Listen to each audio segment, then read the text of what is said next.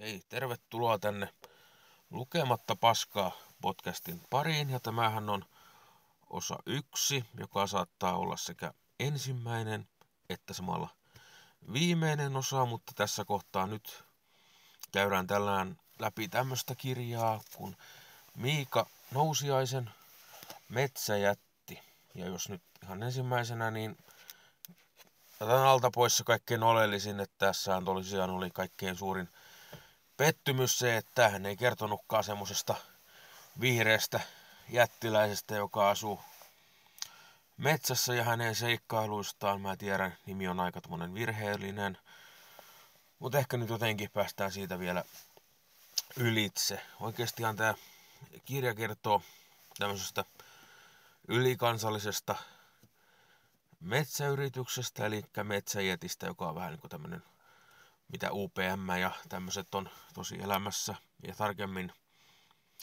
siellä johtoportaasta löytyvästä pasista ja sekä sitten tämmöisestä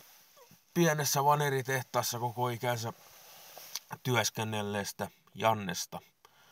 Ja tämähän on oikeastaan tämä nousiaisen kirja, niin lähinnä heidän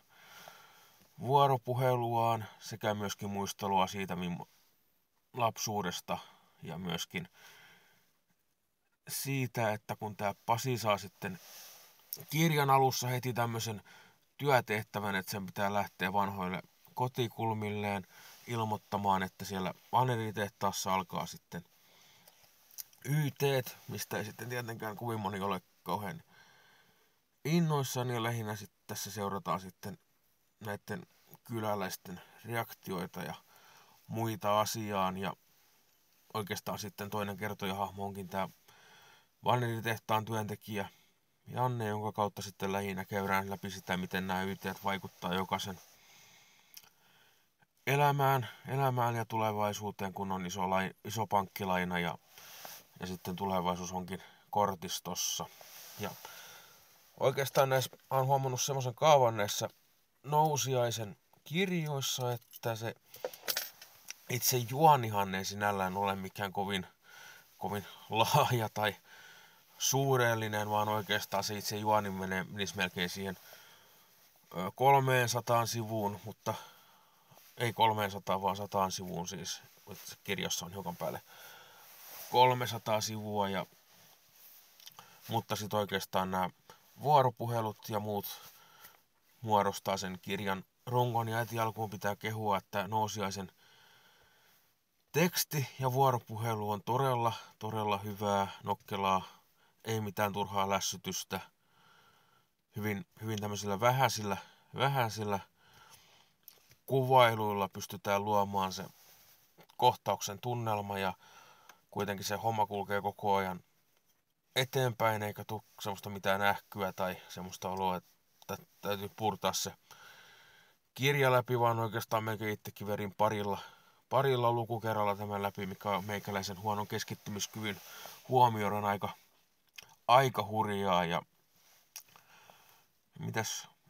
kirjasta sitten muuten oikeastaan, oikeastaan ehkä hieman itseäni häiritsi se, että tässähän loppua kohti ehkä tulee vähän liian semmoinen perisuomalainen olotila, että tyhmät, tyhmät herrat eivät ymmärrä taaskaan tavallista fulliaista ja kaikki mutta tämä on kuitenkin aina viisaampi kuin mitä ne isot herrat, vähän tämmöinen ehkä sama asetelma, mitä ehkä jossain kätkäläisessäkin on, että kätkäläinen onnistuu aina lopulta voittamaan nämä Helsingin tyhmät, tyhmät herrat, mikä on vähän ehkä tämmöinen kulunut klisee, mutta ehkä ne suurten yritysten johtajat sitten on, on oikeasti tuolla sellaisia, että nyt ala siihen ottamaan enempää kantaa, mikä mikä sitten kuitenkin oli tässä kirjassa oikein mukavaa, että vaikka tämä ö, toinen päähenkilö, että kirja ei ollut semmoista liian, tämä toinen päähenkilö, Ah, nyt meni vähän pasti tää nauhuri jumiin, mutta kuitenkin tosiaan tämä toinen päähenkilö, eli tämä Tettala työskentelevä Janne, niin pidin todella paljon siitä, että hän ei ole mikään tämmöinen kaikki on synkkää ja kaikki on huonosti ja kaikki on paskaa, vaan siitä huolimatta, että hän on elämäntapa juoppo ja muutenkaan ei ole ei ikinä, ei ikinä kannata elämässä mitään yrittää, koska ei sitä kumminkaan, ei sitä kumminkaan varmaan mitään tule, niin siitä huolimatta jaksaa kumminkin olla aina optimistinen ja ymmärtää myöskin se, että se, että se tehdas voi jatkuu siellä, siellä paikkakunnalla sitten loputtomiin. Ja se oli oikeastaan todella semmoinen aika piristävä asia, ettei kuitenkaan velottu liiassa, liiassa synkkyydessä. Aika kiireessä käsitelläänkin paikotellen aika synkkiäkin asioita ja tosiaan, tosiaan jos vähän tämmönen kevyempi